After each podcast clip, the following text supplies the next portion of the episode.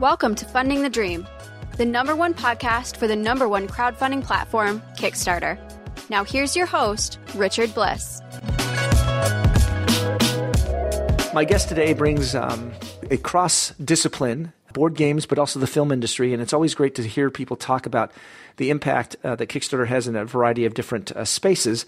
We're going to specifically talk about some board game stuff because he had a very successful Kickstarter project this year. We're recording in 2014, uh, raised over $100,000 with uh, a whole lot of backers and for his first time project. So I thought I'd have him on the show, talk about some of the successes, some of the failures, and kind of what he's seeing that's going on out there. So I want to welcome Joey Vigour to the show. Joey, thanks for joining me. Thank you so much, Richard. I'm thrilled to have you on the show. We, um, as we were talking earlier, we met a couple of years ago briefly at the GAMA Trade Show in Las Vegas. Um, one of those drive-by greetings, right? Uh, a few seconds just saying hello. But this past, you said that from that experience at the GAMA Trade Show last year, that kind of what's prompted you to to do a Kickstarter campaign, which yours ended in February. Tell me a little bit about that decision process, because from going from a kind of a standing start, you were very successful with that project. Oh, thank you. Yeah. So our initial inclination was we had this board game, Chaosmos, and we loved playing it with our friends. And so it was me and my brother and my friend Matt, and we were encouraged by a bunch of friends and fans here in Los Angeles to go to the GAMA Trade Show, which is not a convention for game playing. It's more of a, a meetup for people in the industry.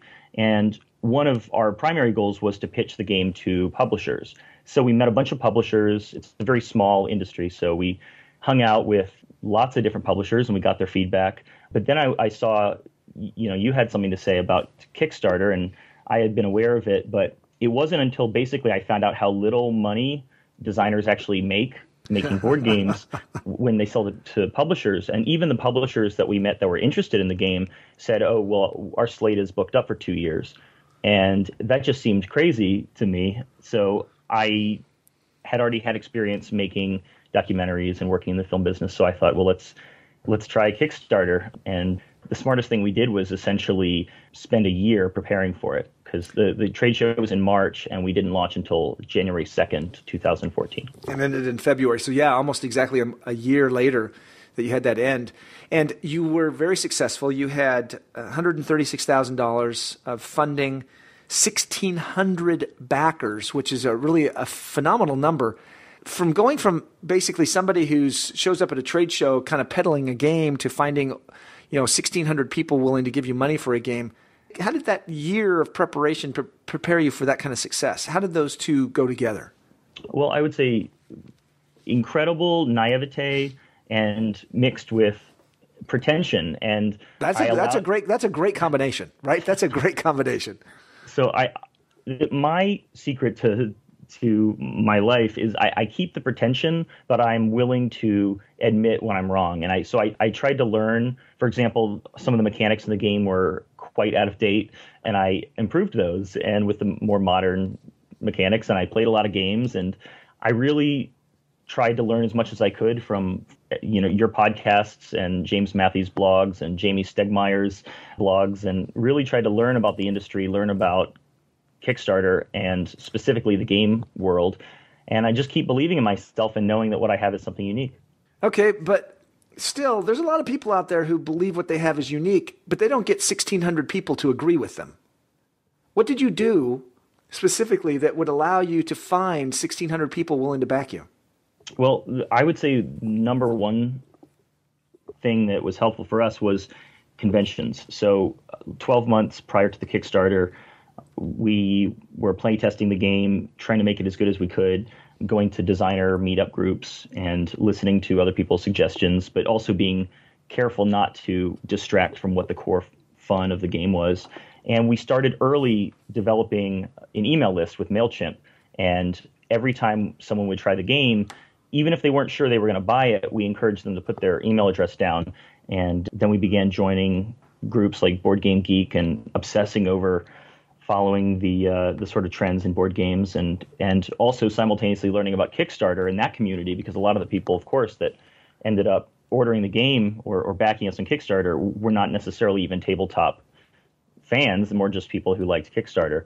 So I, I could keep going. I, I mean, eleven well, months. So, no, so, so, there's a couple of things. So one is is that how big did that mail list get before you then launched your project?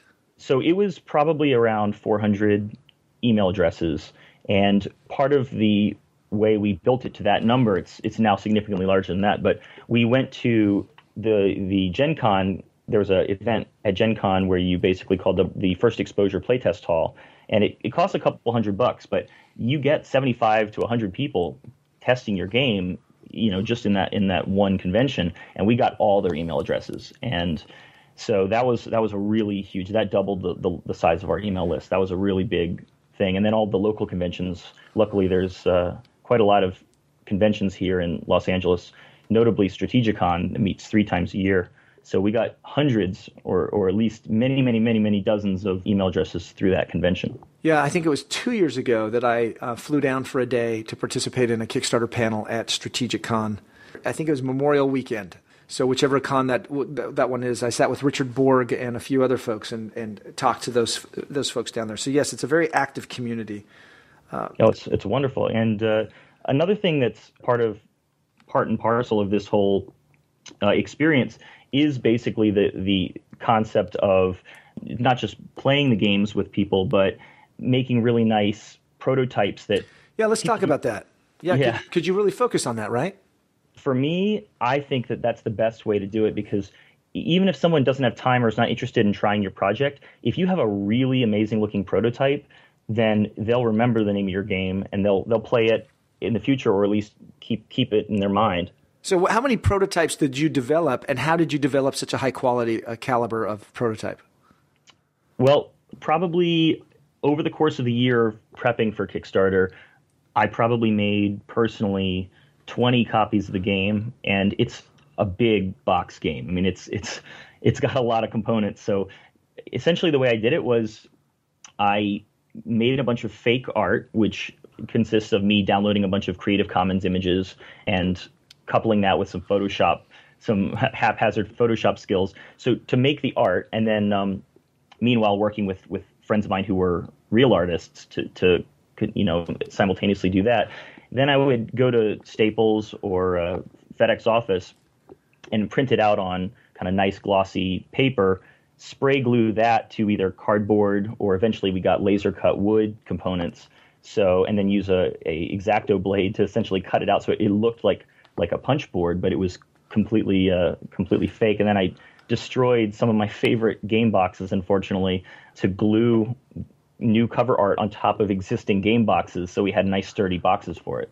Interesting. So literally, what you're saying is, is that with that year, you took the time to be able to, by hand, craft uh, individual prototypes, not rushed, took your time, learned from experience over time it sounds like you really put that year to good work that so many people who come in, you know, 30 days or a week. I've had people on my show, and I hope they're not listening. I'm not going to say their name, where as I've got ready to have them on the show, oh, when are you launching? Oh, on Friday. You know, it's Tuesday that we're recording on Friday. Oh, really? Mm. Have you gotten approval? For, this is before Kickstarter did the auto approval. Have you gotten approval from Kickstarter? No. Do we have to get approval? Yeah. Have you set up your banking with Amazon? No? Yeah. Do we have to do that? I don't think you're ready to launch on Friday. Right. And so that you have those at the one short of the extreme. And here you've taken the time for a whole year to really methodically sit down and start to build that brand awareness. And it's certainly paid off with, again, 1,600 backers, $136,000. And you funded in February. And now you're close to delivering this year. It's going to be a, a close thing. Uh, Panda has been pretty slammed, especially at this time of the year. But you're going to be within a year of getting this product out. That's got to be yeah. that's got to feel pretty good. It feels great. It's a wonderful experience, but I it's primarily driven by fear of failure. I'm pretentious about the game, but as far as Kickstarter, I knew that I did not know what I was doing, and that's a really important uh, distinction to make. Being confident in your project and believe in yourself, but mostly believe in your ability to learn. And so one of the things I did was I learned a lot about Kickstarter, not just the again, not just the board game world, but there's a bunch of different Facebook groups to join. There's the you know not just Kickstarter groups again, but LA Card and Board Game Designers Guild. That's something for local people, and Tabletop Kickstarter Advice and Tabletop Game Publishers Guild and Card and Board Game Designers Guild. I mean, all these things I, I joined and became active, and because I knew that all my questions initially were things that people laughed at because they, you know, I didn't know what I was doing, and when I started to really read what was happening, I would realize, wow, you can learn and get better at this stuff without messing up first. You don't have to have a failed Kickstarter to launch a successful one. That's right. And and the generosity of the community has I think has been an absolutely phenomenal outgrowth of the success of Kickstarter, particularly in the board game space. Other ones as well. I've had many guests on from a wide variety of backgrounds and disciplines that have expressed the same thing that the community's willingness to educate, give back is phenomenal. This is not, you know, some people say hey, it's a pre-order system. I've never seen a pre-order system that will take and, and hand feed you and walk you through and bring you up to speed and educate you so that you can become successful. Never seen that. So uh, it's been pretty amazing. It really is funding the dream. I mean, people believe in your dream as well as they believe in their dream, and it doesn't. It's no skin off their back to help you out, especially when they're excited in general about this this sort of concept of being a part of someone's dream. It, it, it's very inexpensive to back somebody's Kickstarter project, and you are part of building their their dream, and that's an amazing thing to to experience. It is. Now you've uh, you've contributed a little bit to that as well because you have uh, a group that you've kind of formed, kind of a support group. So tell me a little bit about that.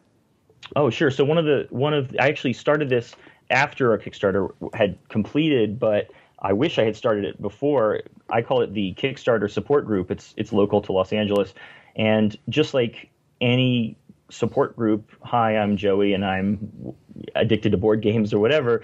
You say, hey, I want to make a Kickstarter project, and I don't want to have a meeting with my friends where all we do is play board games. I don't want to have a get together with my friends where we talk about game design. I want to get together and work together on helping each other achieve Kickstarter success.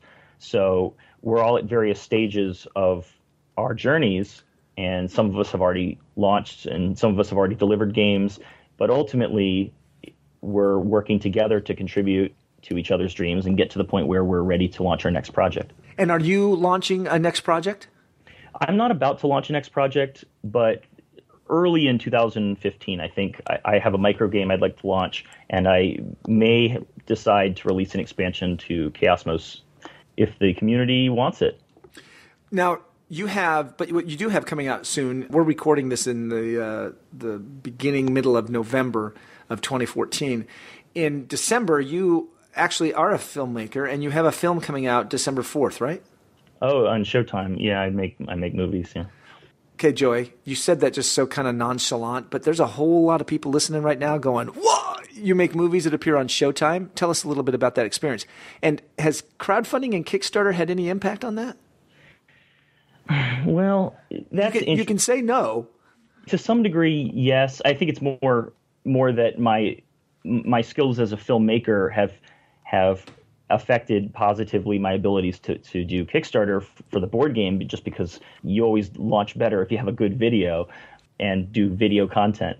But with the, yeah, with the film career, I came out to Los Angeles after going to film school and did not want to work on other people's projects. That was sort of like I, hadn't firmly decided that. I just sort of experienced being asked to clean toilets and things like that. You know, when you're a production assistant on a on a film, you know, there's the celebrity, you know, 15 feet away, and you're like cleaning up garbage essentially. So no one wants to do that. But uh, but instead of work wanting to work my way up, I said, well, I'm just to start really small. So I started doing small documentary projects that I would direct and produce. And uh, you just keep doing those. You meet people, and whatever it is they want to make, you you say, okay, I'll do it, but I want to have creative control, and they'll pay you way less money, but you'll be way happier.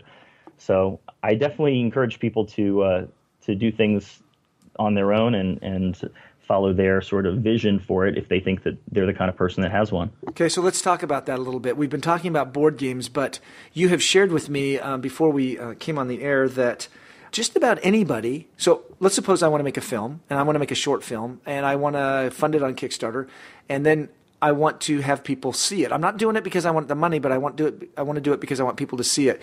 You've shared with me that one avenue might be to put it on Netflix.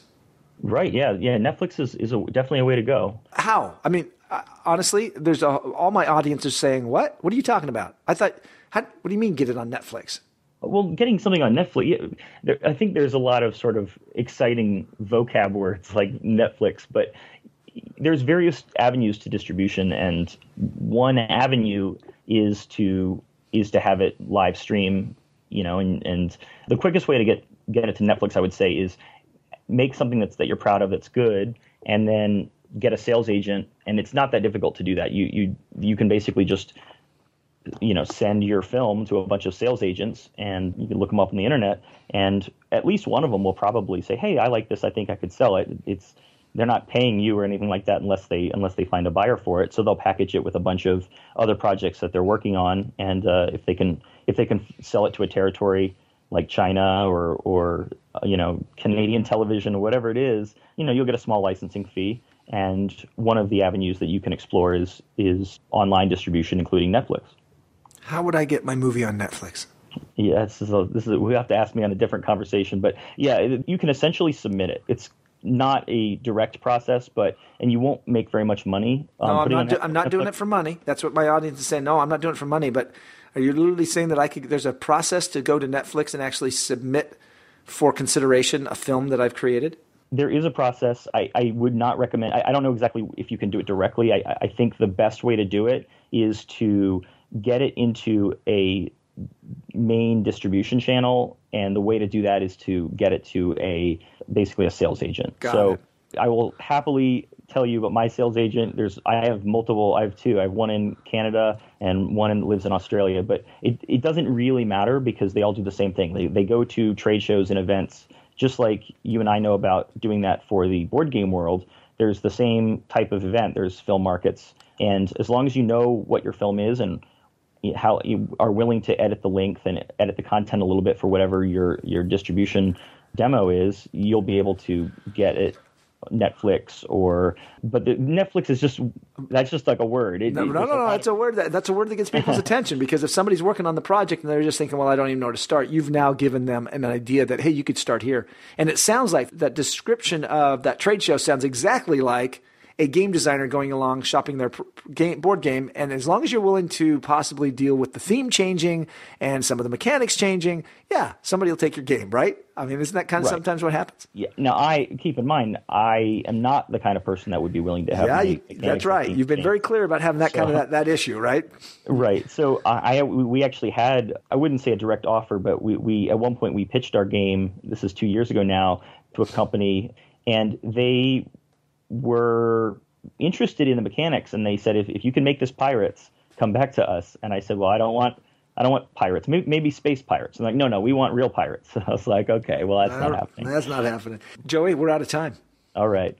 This has been great. I certainly appreciate you taking a few minutes to talk to us a little bit about the experience, the impact, uh, a little bit about the support groups down in the Los Angeles area, and the little uh, conversation there about the film. I think that's going to uh, intrigue a lot of people. So very much appreciate you sharing those uh, those insights. Oh, thanks a lot, Richard. If anybody wants to, to get a hold of me directly, that's that's totally fine. I'm just mirrorboxgames at gmail.com. Mirrorboxgames at gmail.com. Do you have a website? Uh, sure, it's mirrorboxgames.com, and I'm, I'm hopefully going to make that a little snazzier by the time this episode comes out. All right. Well, we will look forward to it. So we've been talking to uh, Joey Vigour. He is the uh, owner of Mirrorbox Games. He's a filmmaker as well. Um, he had a very successful project in February, Chaosmos, right? Yes. $136,000. We certainly appreciate him taking a few minutes to share with us. Thanks again, Joey. Thanks a lot, Richard. Our intro and exit music is Orientation by Bureaucratic. You can listen to more of their music at soundcloud.com slash bureaucratic. Today's show is produced by Come Alive Creative. We want to thank their work, and you can find them at comealivecreative.com. Thanks for listening. Take care.